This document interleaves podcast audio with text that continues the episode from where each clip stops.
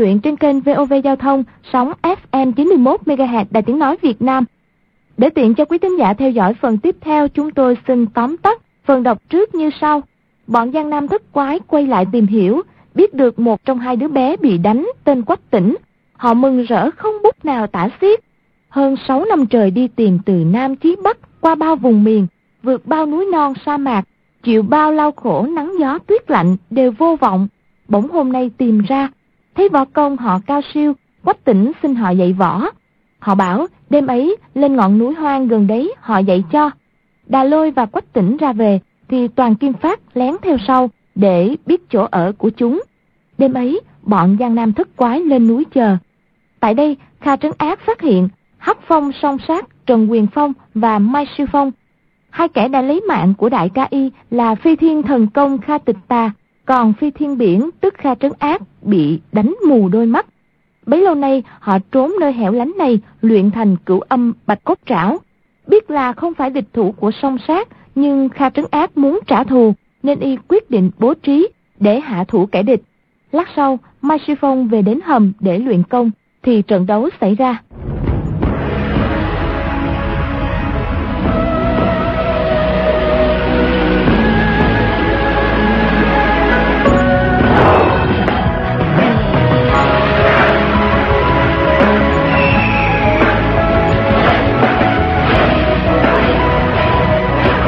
Chu thông kêu lên. Bảy bước phía trước, kha trấn ác, hai tay cùng dung ra. Sáu ngọn độc lăng chia ra ba lộ, thượng, trung, hạ. Bắn mau tới vị trí bảy bước phía trước. Trong tiếng quát tháo, kha trấn ác dưới hầm nhảy giọt ra. Giang nam thất quái, bốn phía cùng xông vào. Mai siêu phong gào thảm một tiếng. Hai mắt đã bị hai ngọn độc lăng đồng thời đánh trúng. Bốn ngọn còn lại thì trượt cũng nhờ y thị ứng biến mau lẹ. Thiết lăng vừa chạm vào mắt, đầu đã lập tức ngửa về phía sau, làm giảm sức mạnh. Thiết lăng mới không cắm vào ốc, nhưng trước mắt đã tối sầm lại, không nhìn thấy gì nữa. Mai siêu phong lửa giận đầy lòng, song chưởng cùng dung ra. Kha trấn ác đã lách qua một bên, chỉ nghe bình bình hai tiếng. Song chưởng của y thị đã đánh vào một tảng đá y thì giận dữ như điên cuồng, cước phải phóng mau ra, đã trúng phiến đá. Phiến đá ấy lập tức bay tung lên.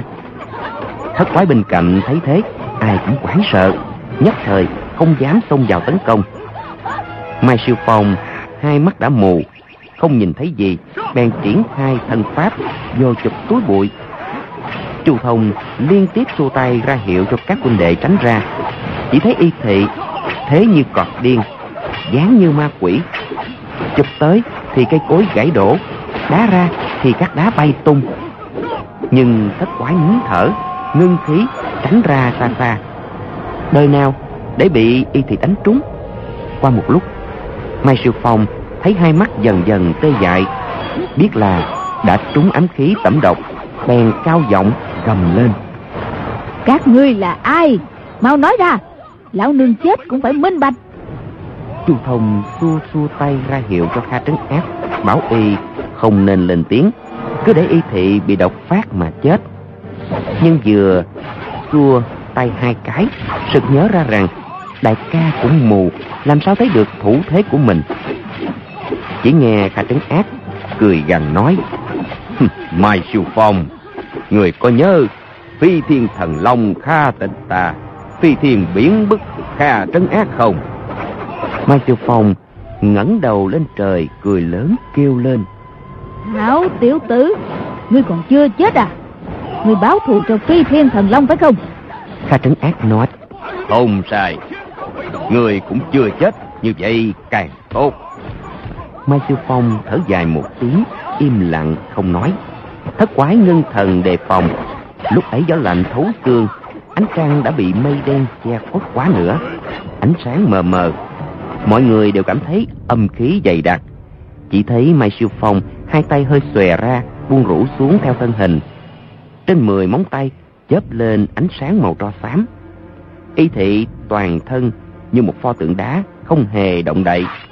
Gió mạnh từ phía sau y thị thổi tới, khiến mái tóc của y thị bay lên trước trán.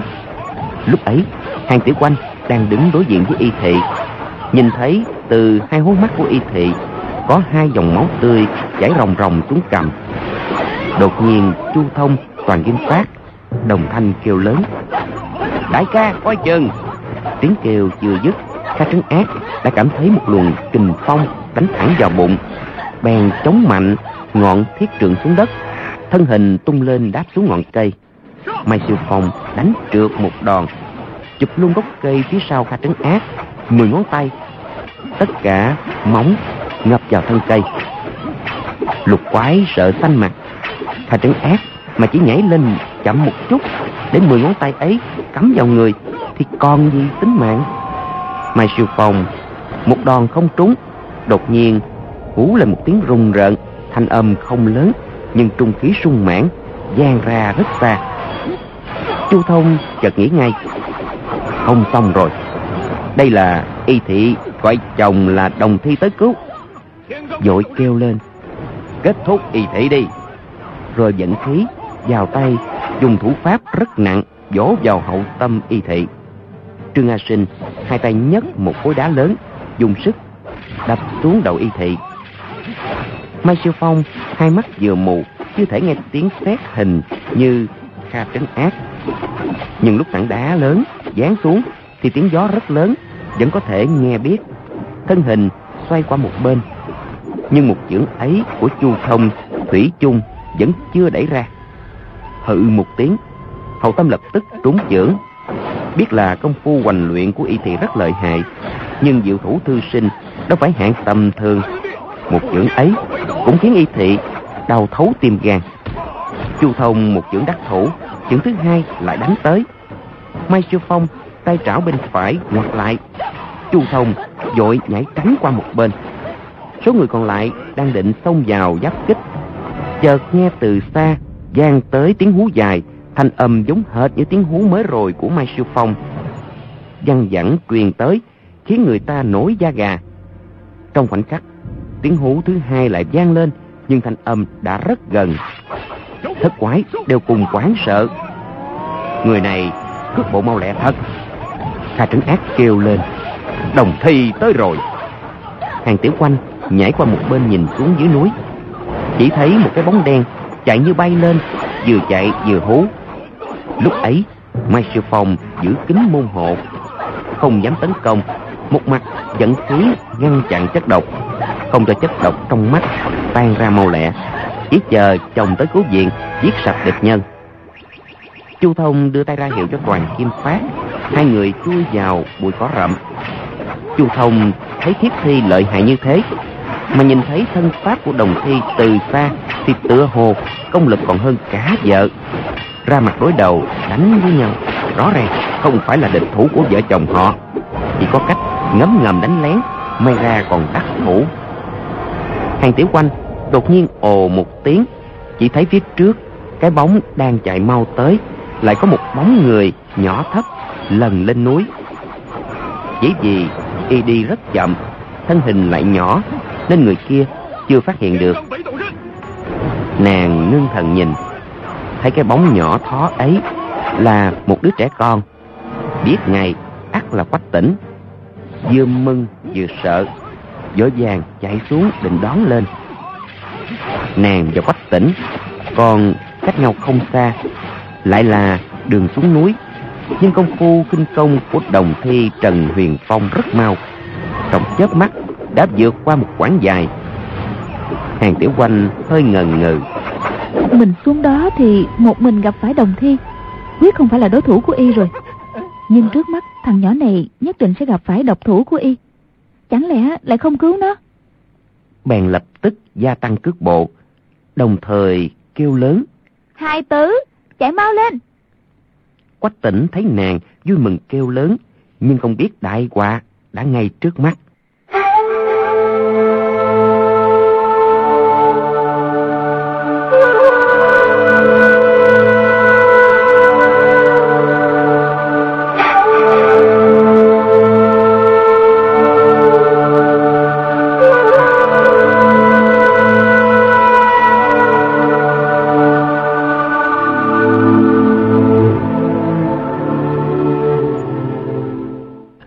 Sinh nhiều năm nay đã thầm yêu hàng tiểu quanh. Chỉ là không dám để lộ ra. Lúc ấy, thấy nàng xông vào chỗ nguy hiểm cứu người, trong lòng lo sợ, lập tức phóng mau xuống. Chặn đúng ngay trước mặt nàng, để nàng cứu quách tỉnh chạy trốn. Nam Hy Nhân, Hàng Bảo Câu, trên núi, không tấn công Mai Siêu Phong nữa, đều chăm chú nhìn động tĩnh ở lưng núi.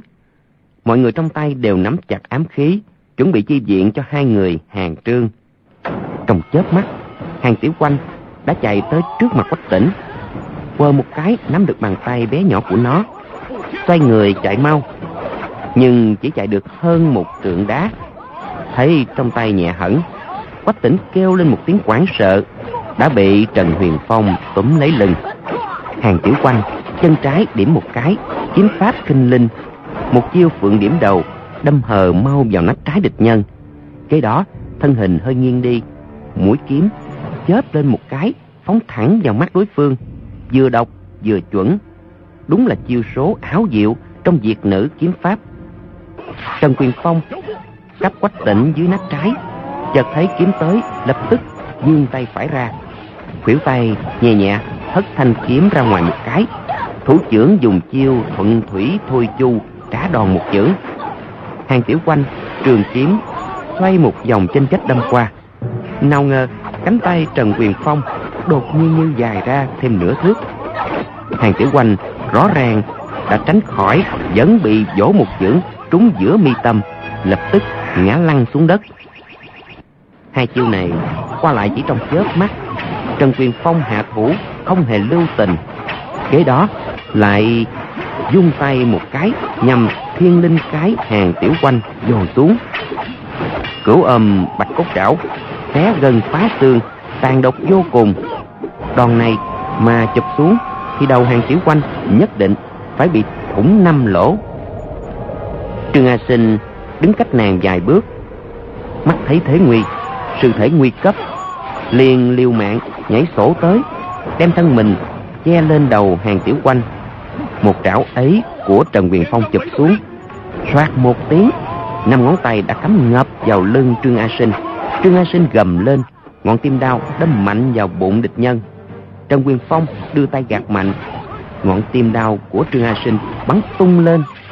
Trần quyền phong thuận tay, lại đánh một chưởng hất trương a sinh bay ra. Chu thông, toàn kim phát, nam hy nhân, hàng bảo câu, cả kinh, nhất tề, tung mau xuống. Trần quyền phong cao giọng kêu lớn, mù vợ ác, có sao không? Mai siêu phong ôm cứng gốc cây kêu lên thảm thiết. Đôi mắt của ta đã bị họ đánh mù rồi. Thằng chồng giặc kia nếu trong bảy đứa cẩu tặc này có một đứa chạy thoát ta sẽ liều mạng với ngươi đó. Trần quyền phong kêu lên mù vợ ác người yên tâm một đứa cũng không chạy được. Người người có đau không? Cứ đứng đó đừng cử động. Rồi dung tay lại chụp xuống đỉnh đầu hàng tiểu quanh. Hàng tiểu quanh một chiêu lại lư đã cổn, lăn ra vài thước. Trần quyền phong chửi, còn muốn trốn mà. Tay trái lập tức dồ xuống. Trương a sinh bị trọng thương nằm ngửa dưới đất. Lúc nửa tỉnh, nửa mê, thấy hàng tiểu quanh đang nguy cấp, bèn dùng hết sức giơ chân phóng vào tay trảo của địch nhân. Trần quyền phong thuận thế chụp lấy, năm ngón tay lại cắm ngập vào bắp chân dưới của y trương a sinh lật người bay lên, hai tay ôm cứng lưng trần quyền phong. Trần quyền phong chụp lấy gái y, giận kình muốn ném y ra ngoài. Trương a sinh chỉ sợ địch nhân đã thương hàng tiểu quanh. Hai tay cứ ôm cứng không chịu buông. Trần quyền phong đập xuống một quyền, bình một cái đánh trúng đỉnh đầu y. Trương a sinh nhất thời ngất đi, cánh tay cũng buông ra trong lúc ấy hàng tiểu quanh đã lật người nhảy lên dùng kiếm ra chiêu. Nàng không dám kinh xuất đứng gần triển khai thân pháp kinh linh xoay tròn quanh người địch nhân miệng cứ kêu lên. Ngũ ca ngũ ca anh có sao không? Nàng xoay được hai vòng thì bọn nam hy nhân hàng bảo câu đã đồng thời phóng tới. Chu thông và toàn kim phát cũng đã phóng ra ám khí. Trần quyền phong thấy địch nhân người nào cũng võ công cao cường lấy làm ngạc nhiên nghĩ thầm Trong vùng sa mạc quang du này, tại sao lại nấy ra mấy người đối đầu, vốn không quen biết như thế này nhỉ? Bèn cao giọng quát lớn. Mù vợ ác, bọn người này là ai thế? Mai Chiêu Phong kêu lên. Là đồng đảng của Phi Thiên Biển Bức, em của Phi Thiên Thần Long. Trần Quyền Phong hừ một tiếng chửi. Được, con cấu ta còn chưa chết, lay tìm tới đây nộp mạng. Y nghĩ tới thương thế của vợ, kêu lên. Mù vợ ác, vết thương ra sao rồi? Có quan hệ tới tính mạng không? Mai Chiêu Phong tức giận nói. Giết mau đi, lão nương không chết được đâu. Trần Quyền Phong thấy vợ ôm cứng gốc cây, không tới giúp đỡ. Biết tuy y thị ngoài miệng nói cứng, nhưng nhất định bị thương không nhẹ, trong lòng nóng nảy. Chỉ mong liệu lý hết địch nhân cho mau, để tới cứu vợ. Lúc ấy, năm người bọn Chu Thông đã dây tròn lấy y. Chỉ có Tà Trấn Ác đứng ngoài chờ thời cơ ra tay. Trần Quyền Phong dùng sức ném quách tỉnh xuống đất một cái. Tay trái thuận thế đánh một quyền tới toàn kim phát. Toàn kim phát cả kinh nghĩ thầm. Ném thế này thì thằng hài tử kia còn gì tính mệnh. Bèn có người tránh qua phát quyền của địch nhân. Thuận tay đón lấy quách tỉnh, lộn người một cái, nhảy ra hơn một trượng. Chiêu linh miêu bổng thử ấy đã tránh được địch lại, cứu được người. Thật là vừa nhanh vừa khéo. Trần Quyền Phong cũng ngấm ngầm khen ngợi. Gã đồng thi này tính tình tàn nhẫn. Địch nhân càng mạnh, y càng muốn họ phải chết thê thảm. Huống chi địch nhân đã đã thương vợ y thì còn tệ hơn là đã thương y. Hắc phong song sát đã sắp luyện thành cửu âm bạch cốt trảo và tồi tâm trưởng đánh nát nội tạng người ta. Lúc ấy, quả hầu đã được tám chín phần. Y đột nhiên hú lên một tiếng quái dị, tay trái dùng chưởng, tay phải dùng trảo, liên miên đánh tới chỗ yếu hại trên người địch nhân. Giang Nam ngủ quái, biết hôm nay đã tới lúc sống chết trước mắt. Đâu dám có chút nào sơ sót, lập tức hết sức chống cự. Không ai dám tới quá gần. Dòng dây càng đánh càng rộng ra.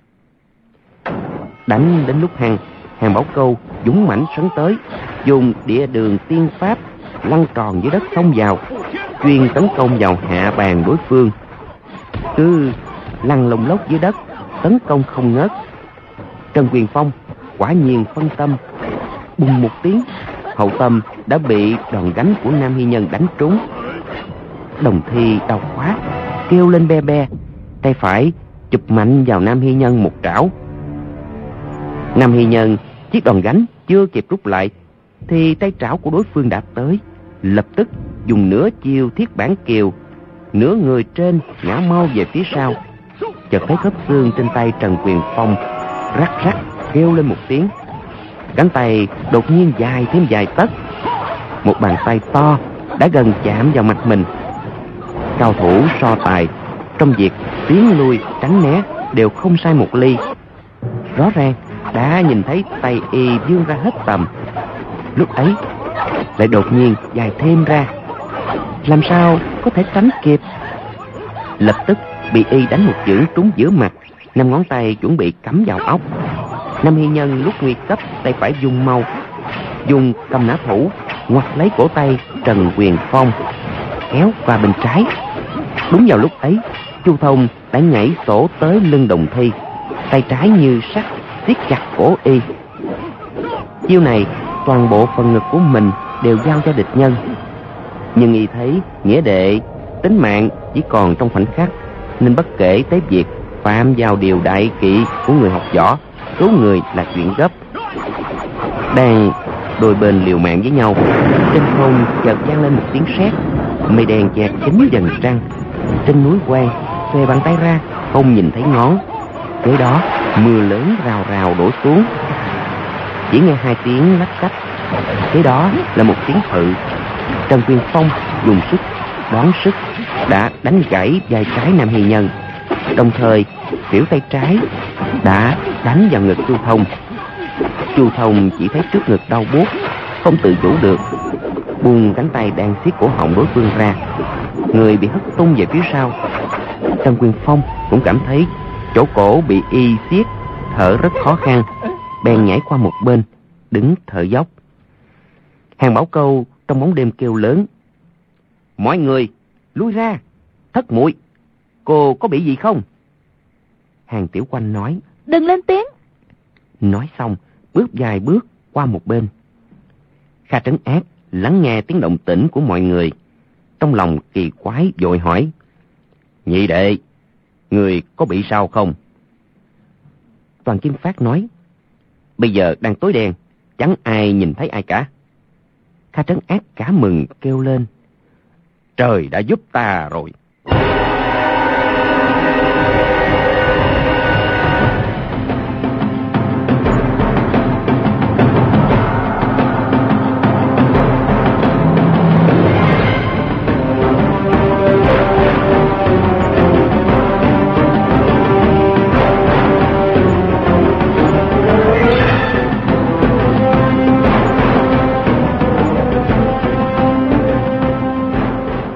Trong gian nam thất quái, đã có ba người bị trọng thương. vốn đã là thất bại, nhưng lúc ấy đột nhiên mây đen phủ kín bầu trời. Mưa lớn ào ào đổ xuống. Mọi người đều tức ngưng khí, không ai dám động thủ trước. Kha trấn ác, tai cực thính, trong tiếng mưa rơi vẫn có thể nhận rõ tiếng người thở dốc cách tám chín bước, hoàn toàn không phải là bọn anh em của mình. Lập tức, hai tay cùng gian ra, sáu ngọn độc lăng đánh vào chỗ ấy. Trần Quyền Phong vừa thấy kình phong rít lên, ám khí đã tới trước mắt, vội vàng nhảy lên. Y võ công đã được chân truyền, lúc tính mạng ngàn cân treo sợi tóc như thế, vẫn có thể tránh hết sáu ngọn độc lăng. Lúc ấy, cũng nhận rõ được phương hướng của địch nhân. Y không nói tiếng nào, đột nhiên giọt lên, song trảo khu tròn trước mặt một thước, nhảy sổ vào kha trấn ác. Kha trấn ác, nghe tiếng gió, tránh qua một bên, đánh trả một trượng. Ban ngày hay ban đêm, đối với y cũng không có gì khác nhau. Nhưng Trần Quyền Phong không nhìn thấy gì, gió công chỉ có thể dùng được một phần. Hai người lập tức đánh nhau, không gỡ ra được. Trần Quyền Phong đấu được 10 chiêu. Trong màn đêm tối đen, tựa hồ, bốn phương tám hướng đều có địch nhân xông vào. Quyền cước của mình phát ra, có đánh trúng địch nhân hay không thì không hề nắm chắc. Trong chớp mắt, cảm thấy như đang trong giấc mộng dữ. Hàng Bảo Câu và hàng Tiểu Quanh, Toàn Kim Phát, ba người mò mẫm đi cứu ba người bị thương. Tuy biết rõ đại ca, tính mạng đang ngàn cân treo sợi tóc, nhưng trong màn đêm tối đen, quả thật không sao tới giúp, chỉ biết lo lắng trong lòng. Trong tiếng mưa rơi rào rào, chỉ nghe trưởng thanh của Trần Quyền Phong dù dù.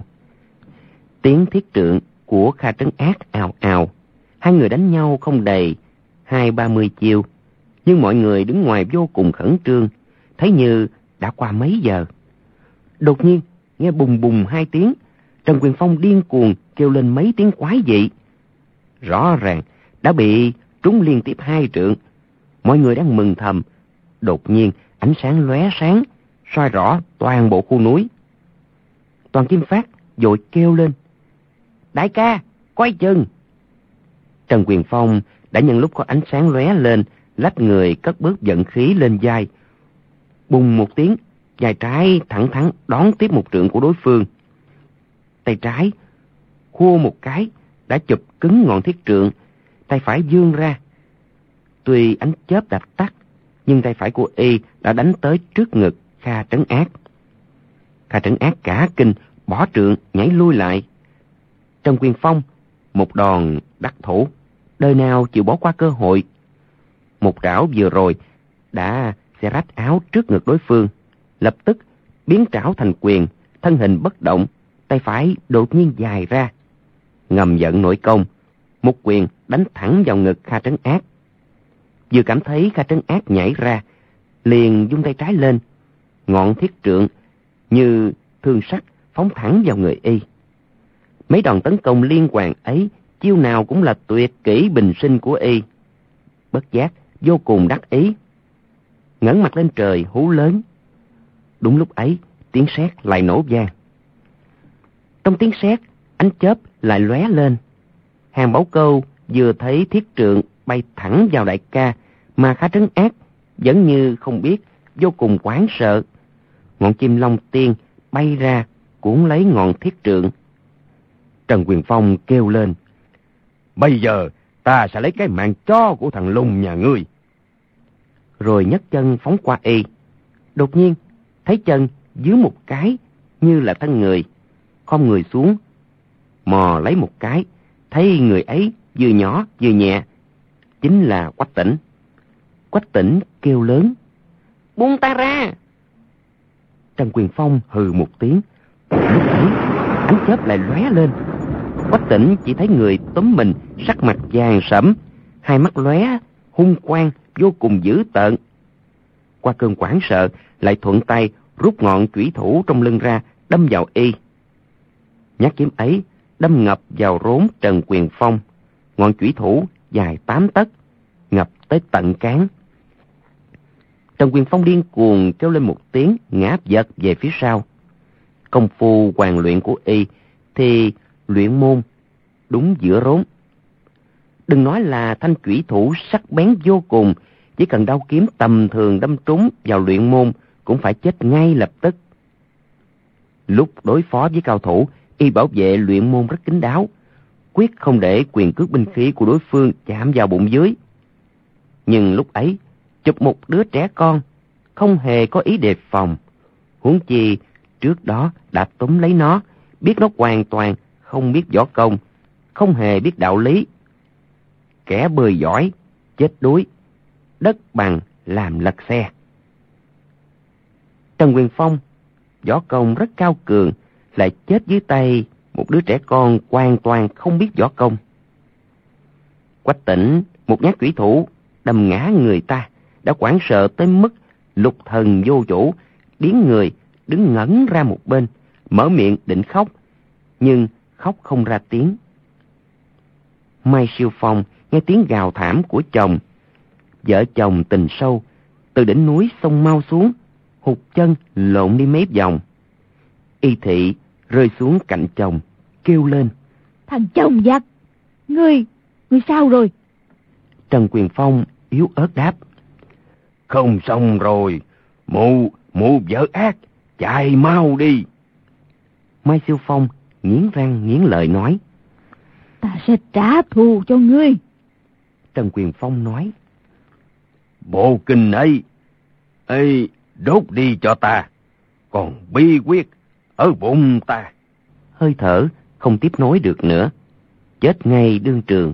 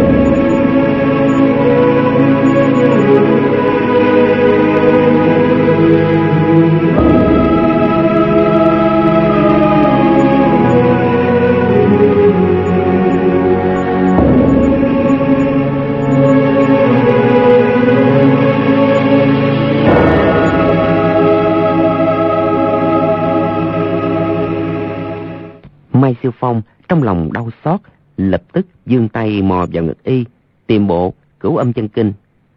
Trần Quyền Phong và Mai Siêu Phong là sư huynh sư muội đồng môn. Hai người đều là đệ tử của đào hoa đảo chủ, Hoàng Dược Sư, ngoài Đông Hải. Hoàng Dược Sư võ công tự thành một phái, luận về công lực, chiêu số, quả không kém gì phái toàn chân, đứng đầu võ học trong thiên hạ, và họ đoàn quay trấn phương Nam. Trần Quyền Phong và Mai Siêu Phong học nghệ chưa thành, nhưng ngầm tư thông với nhau.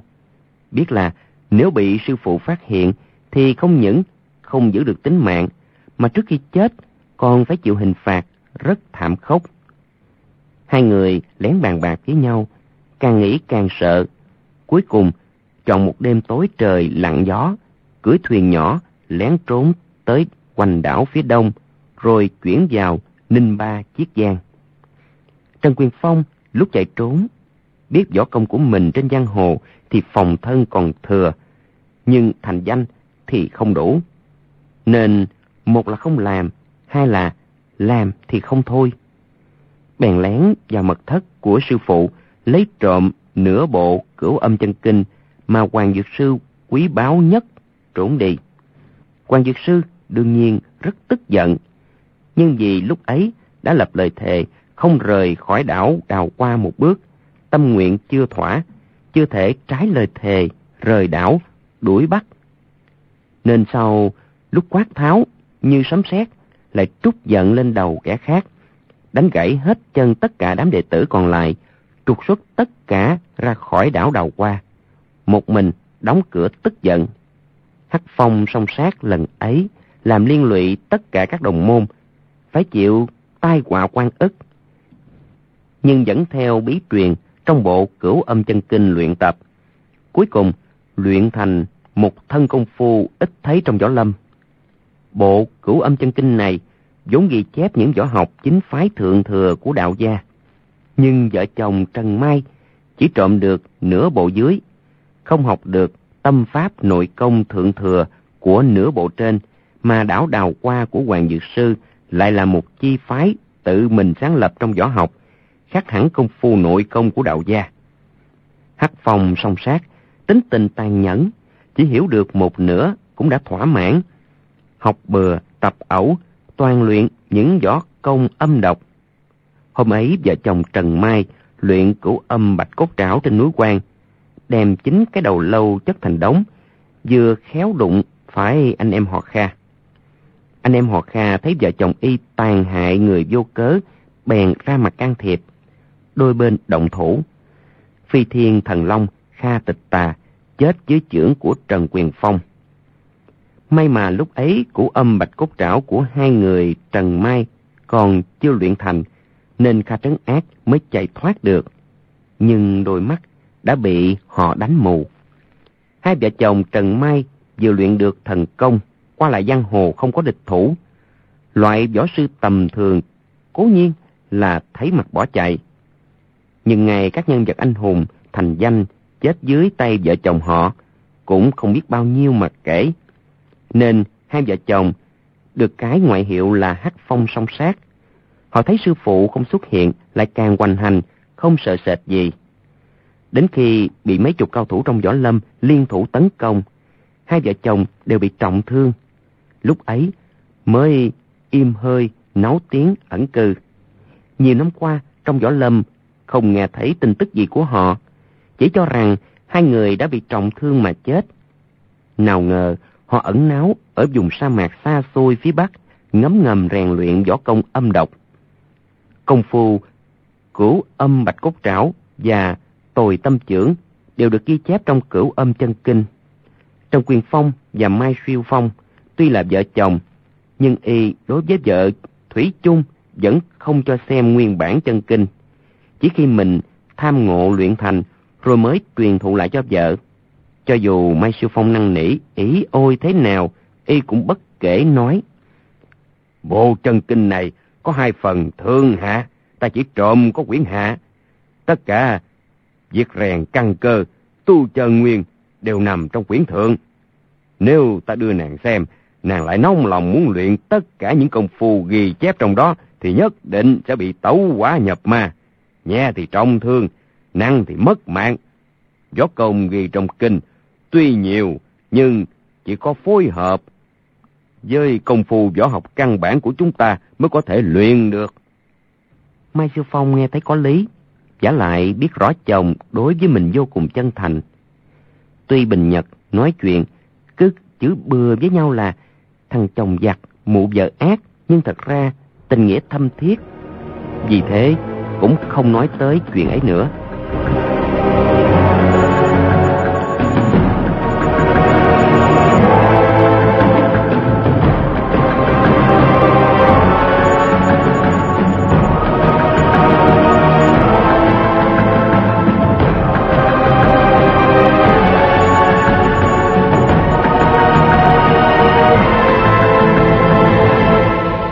Mai Siêu Phong lúc ấy thấy chồng sắp chết mới hỏi tới chuyện đó. Nhưng y đã đứt hơi, chỉ nói được nửa câu. Y thị sợ lên ngực chồng không thấy gì chợt sửng sốt. Đang mò mẫm tìm lại thì bọn hàng bảo câu, hàng tiểu quanh, toàn kim phát đã nhân lúc mây đen hơi tan. Có thể nhìn thấy đối phương đã ùa vào tấn công. Mai Siêu Phong, hai mắt đã mù, đầu óc hôn mê. Rõ ràng, chất độc trên ám khí đã phát tác. Y thị và chồng luyện củ âm bạch cốt trảo hơn 10 năm nay, đều liên tục uống một lượng nhỏ thạch tính, rồi dẫn công đẩy ra. Lấy cách thức bất đắc dĩ ngu xuẩn ấy để gượng gạo, tăng thêm nội lực ngoại công. Cơ thể nhờ vậy, tự nhiên cũng có khả năng đề kháng chất độc. Nếu không thì bị trúng độc lăng của phi thiên biển bức kha trấn ác, làm sao có thể kéo dài tính mạng, nãy giờ không chết. Lúc ấy, bèn triển khai cầm nã thủ. Lúc kẻ địch vào sát, thì hung dữ phản kích. Giang Nam tam quái, không những không thể làm gì được đối phương, mà còn liên tiếp gặp nguy hiểm. Hàng bảo cầu sốt ruột, nhảy dựng lên, nghĩ thầm. Bọn mình ba người hợp lực giao đấu với mụ ác bà trọng thương mù mắt mà vẫn không thể đắc thủ, thì quai danh của Giang Nam thất quái mất sạch. Tiên pháp lập tức thay đổi. Roạt roạt roạt, ba roi liên quan liên tiếp đánh vào hậu tâm Mai Siêu Phong. Hàng tiểu quanh thấy cước bộ của địch nhân loạn choạng, dần dần không còn chi trì được, bèn phóng mau kiếm tới. Toàn Kim Phát cũng sấn vào tấn công ráo riết.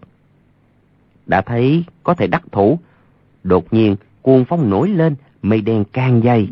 Ba người trước mắt lập tức chỉ còn thấy một màn đen tối sẫm. Cát đá bị gió cuộn lên, từ trên không rơi xuống ào ào. Bọn hàng bảo cầu đều nhảy ra ngoài nằm phục xuống đất. Qua hồi lâu, trận cuồng phong ấy hơi giảm, mưa cũng ngớt dần. Sau lớp mây đen, bóng trăng dần dần nhô ra. Hàng bảo cầu đứng dậy, bất giác kêu lên một tiếng. Không những không thấy Mai Siêu Phong đâu, mà cả xác Trần Quyền Phong cũng không còn ở đó. Chỉ thấy Kha Trấn Ác, Chu Thông, Nam Hy Nhân, Trương A Sinh, bốn người nằm dưới đất. Quách tỉnh từ từ thò đầu lên, phía sau tảng đá. Quần áo mọi người đều ướt sũng nước mưa. Ba người bọn toàn kim phát dội tới giúp đỡ bốn anh em bị thương. Nam Hy Nhân, tay bị gãy xương. May là không bị nội thương. Kha Trấn Ác và Chu Thông nội công thâm hậu, tuy trúng chưởng của đồng thi nhưng lấy sức chống sức. Nội tạng cũng chưa bị tổn thương nặng, chỉ có Trương A Sinh liên tiếp trúng hai chiêu cửu âm bạch cốt trảo. Trên đầu lại bị đánh mạnh một quyền. Tuy đã tỉnh lại, nhưng tính mạng vẫn còn nguy hiểm. Giang Nam lục quái, thấy y hơi thở thoi thóp, vết thương không thể cứu được. Người nào cũng vô cùng đau đớn. Hàng tiểu quanh, càng lòng đau như dao cắt. Ngũ ca đối với mình, có tình nghĩa sâu nặng như thế. Trong lòng làm sao không biết. Chỉ là nàng tính tình hào mại, dốc lòng học võ, lạc lẽo về chuyện tình ái. Trương A Sinh lại suốt ngày cười hì hì hà hà, nên giữa hai người trước nay chưa từng bộc lộ tình ý. Nghĩ tới y vì cứu mạng mình mà đem thân hứng chịu tay trảo của địch nhân. Bất giác vừa cảm động vừa đau xót, ôm chặt Trương A Sinh khóc lớn. Trương A Sinh mặt to béo bình thường hay cười, lúc ấy vẫn hơi có vẻ cười cợt, đưa bàn tay đồ tể to như cái quạt ra, nhẹ nhẹ vỗ lên đầu hàng tiểu quanh an ủi. Đừng khóc, đừng khóc, ta khỏe lắm. Hàng tiểu quanh khóc nói. Ngũ ca, em làm vợ anh được không? Trương A Sinh hì hì cười hai tiếng, vết thương nhói lên, thần trí dần dần hôn mê. Hàng tiểu quanh nói. Ngũ ca, anh yên tâm, em đã là người của trương gia rồi. Đời này kiếp này quyết không lấy ai khác. Anh chết rồi, em sẽ vĩnh viễn thủ tiếp. Trương A Sinh lại cười hai tiếng, hạ giọng nói. Thất muội trước này ta đối xử với nàng không tốt. Ta, ta cũng không xứng với nàng. Hàng tiểu quanh khóc nói. Anh đối xử với em rất tốt, rất tốt. Em biết mà. Chu Thông ứa nước mắt, nhìn Quách Tỉnh nói. Người tới đây là muốn theo bọn ta học võ phải không? Quách Tỉnh nói. Phải. Chu Thông nói. Vậy từ nay về sau, ngươi phải nghe lời bọn ta. Quách Tỉnh gật đầu dân dạ. Chu Thông hắn giọng nói. Bảy anh em chúng ta đều là sư phụ của ngươi. Hiện tại, vì ngũ sư phụ kia của ngươi đã sắp quy tiên rồi. Ngươi hãy dập đầu bái sư đi. Quách tỉnh cũng không biết quy thiên là gì. Nghe Chu Thông nói, lập tức nằm phục xuống đất. Bình bình bình ba tiếng, không ngừng dập đầu về phía Trương A Sinh. Trương A Sinh cười thảm một tiếng nói, Được rồi. Rồi gắn nhìn đau, nói, Hảo hài tử, ta không thể dạy võ công cho ngươi rồi. Ừ, thật ra, ngươi có học được võ công của ta cũng vô dụng. Ta đầu óc ngu xuẩn, học võ thì lười biếng, chỉ cậy mấy phần sức lực. Nếu năm xưa chịu khó hơn thì hôm nay đã không, không đến nỗi phải chết ở đây.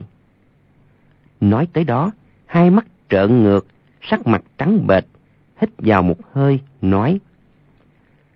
Người thiên tư cũng không tốt lắm, phải ngàn vạn lần chăm chỉ. Lúc nào thấy lười biếng thì hãy nhớ lại tình hình ngũ sư phụ bây giờ. Y muốn nói thêm nữa, nhưng hơi thở chỉ còn như sợi tơ. Hàng tiểu quanh kề tay vào miệng Y. Chỉ nghe Y nói, Dạy thằng nhỏ cho tốt, đừng để thua lão đạo sĩ xấu xa. Hàng Tiểu Quanh nói. Anh yên tâm, Giang Nam thất quá chúng ta nhất định không thua.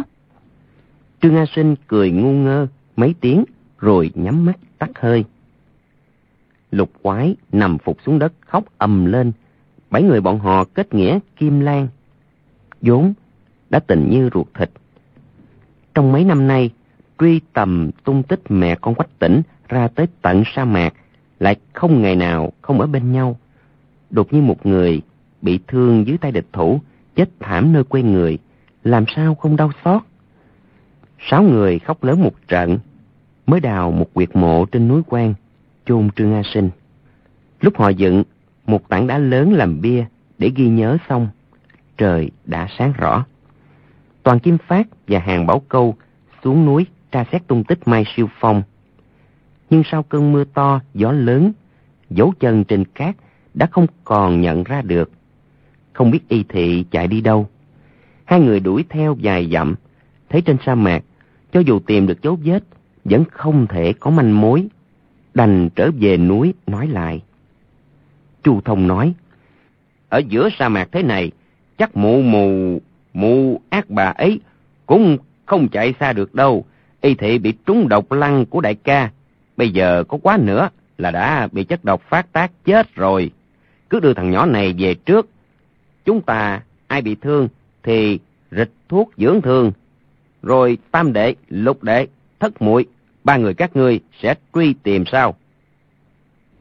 Những người kia đều gật đầu khen phải, gạt lệ chia tay với nấm mồ của Trương Nga Sinh.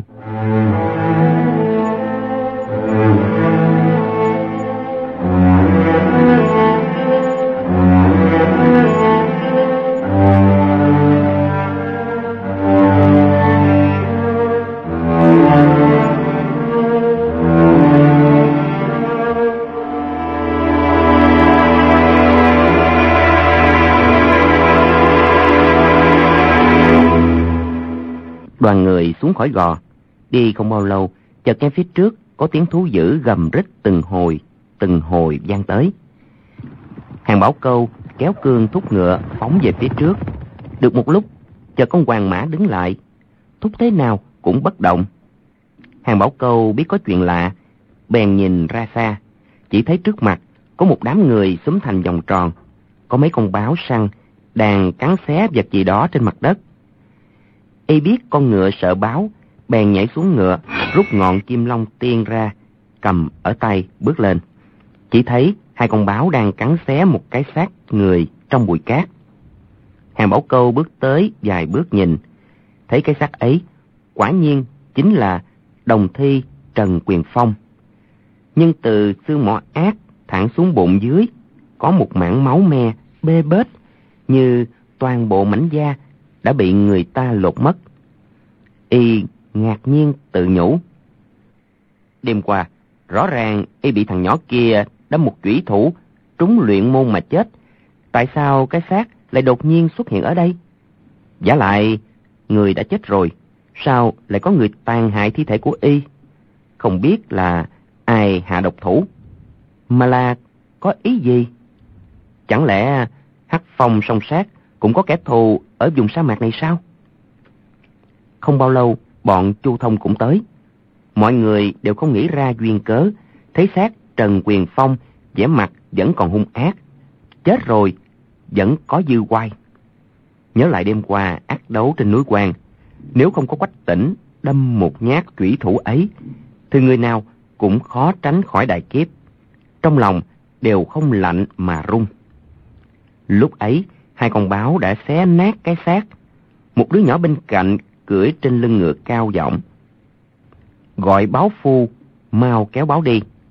Nó quay đầu nhìn thấy quách tỉnh, bèn kêu lên. Ô, người núp ở đây, ngươi không dám tới giúp đà lôi, quả thật vô dụng. Đứa trẻ ấy chính là đô sử, con trai tan côn. Quách tỉnh vội kêu lên. Các ngươi lại đánh đà lôi à? Ý đâu rồi? Đô sử đắc ý, nghênh ngang nói. Ta dắt báo, đi vô nó đây. Ngươi đầu hàng mau đi, nếu không thì sẽ vô luôn cả ngươi. Nó thấy Giang Nam thất quái đứng cạnh, trong lòng cũng sợ. Nếu không, đã xua báo tới vô quách tỉnh rồi. Quách tỉnh nói, Đa lôi đâu? Đô sử kêu lớn, đã bị báo vô rồi. Rồi dục bọn báo phu chạy về phía trước. Một tên báo phu khuyên, Tiểu công tử, người này là con của thiết một chân đại hãn mà. Đô sử dơ roi ngựa lên, chát một tiếng, đập lên đầu y, quát. Sợ cái gì? Ai bảo hôm nay nó động thủ đánh ta? Đi mau! Tên báo phu kia không dám chống lại, đành kéo báo đi theo. Một tên báo phu khác sợ gây ra đại họa, quay đầu nhìn qua kêu lên. Ta đi bẩm cho thiết một chân đại hãn. Đô sử vừa định quát giữ lại, tên báo phù ấy đã chạy đi như bay. Đô sử hậm hực nói. Được rồi, chúng ta cứ vô đà lôi trước, xem bác thiết một chân tới sẽ làm gì. Rồi dung roi thúc ngựa phóng đi. Quách tỉnh tuy sợ báo, nhưng vẫn lo lắng cho sự an nguy của Nghĩa Huynh. Bèn nói với hàng tiểu quanh. Sư phụ, nó sai báo vô Nghĩa Huynh của con, để con đi bảo y trốn mau. Hàng tiểu quanh nói. Nếu người tới đó, cũng sẽ bị báo dồ luôn. Chẳng lẽ ngươi không sợ à? Quách tỉnh nói. Con sợ chứ. Hàng tiểu quanh nói. Vậy ngươi có đi không? Quách tỉnh không chút ngần ngừ nói. Dạ, con đi. Rồi sải chân chạy mau về phía trước. Chu Thông vì vết thương đau quá, nằm ngửa trên yên ngựa, thấy hành động ấy của Quách tỉnh rất có lòng nghĩa hiệp, bèn nói. Thằng nhỏ này tuy ngu ngốc, nhưng đúng là người trong bọn ta. Hàng Tiểu Quanh nói. Tứ ca nhãn lực thật không sai. Chúng ta mau đi cứu người đi. Toàn Kim Phát kêu lên.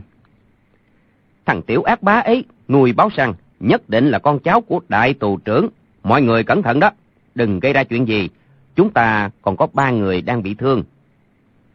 Hàng Bảo Câu triển khai công phu khinh công giọt tới sau lưng quách tỉnh, quờ một cái túm lấy nó đặt lên vai. Y tuy thân lùn, chân ngắn, nhưng hai chân di động cực kỳ mau lẹ. Trong chớp mắt đã ra được mấy trượng. Quách tỉnh ngồi trên đầu vai nần nẫn của y như cưỡi trên lưng tuấn mã, vừa mau vừa vững. Hàng bảo cầu chạy tới cạnh con tuy phong hoàng, tung người giọt lên, cổng cả quách tỉnh nhảy lên lưng ngựa. Trong chớp mắt đã vượt qua bọn đô sử và mấy con báo. Phóng thêm một lúc, quả nhiên nhìn thấy mười mấy đứa nhỏ đang dây chặt đà lôi. Bọn này nghe lệnh đô sử, đều không xông vào tấn công, chỉ dây chặt, không cho nó chạy thoát. Đà lôi học được ba chiêu xảo diệu của Chu Thông, đêm ấy luyện tập thật thành thục.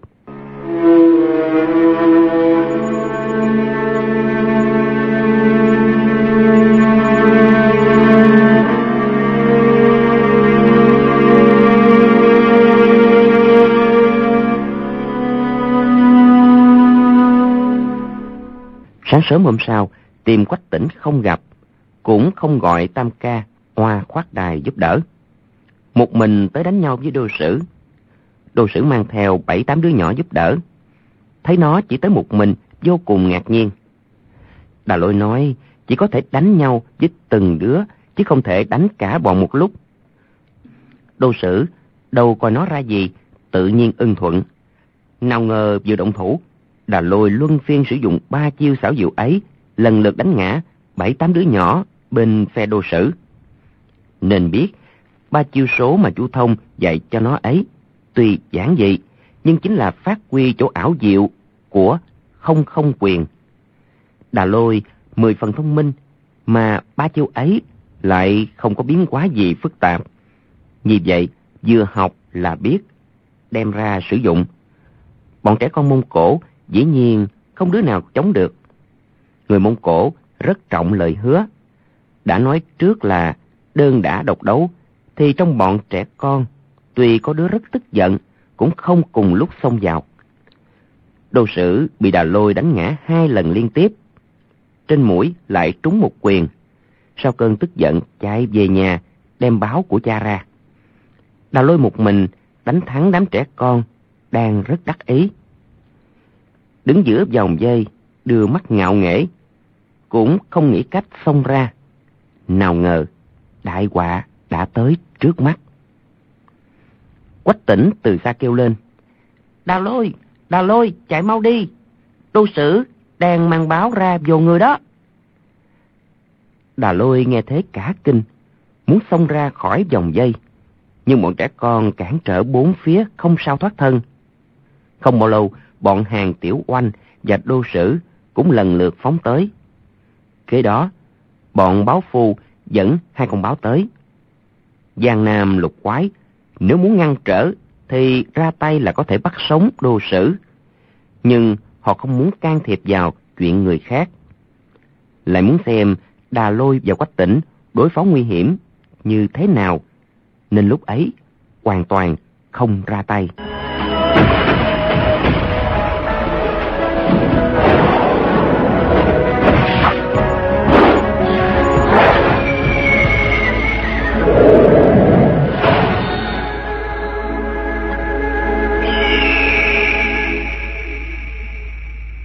Vị và các bạn thân mến, quý vị và các bạn vừa theo dõi phần 10 bộ truyện Anh hùng xạ điêu của nhà văn Kim Dung.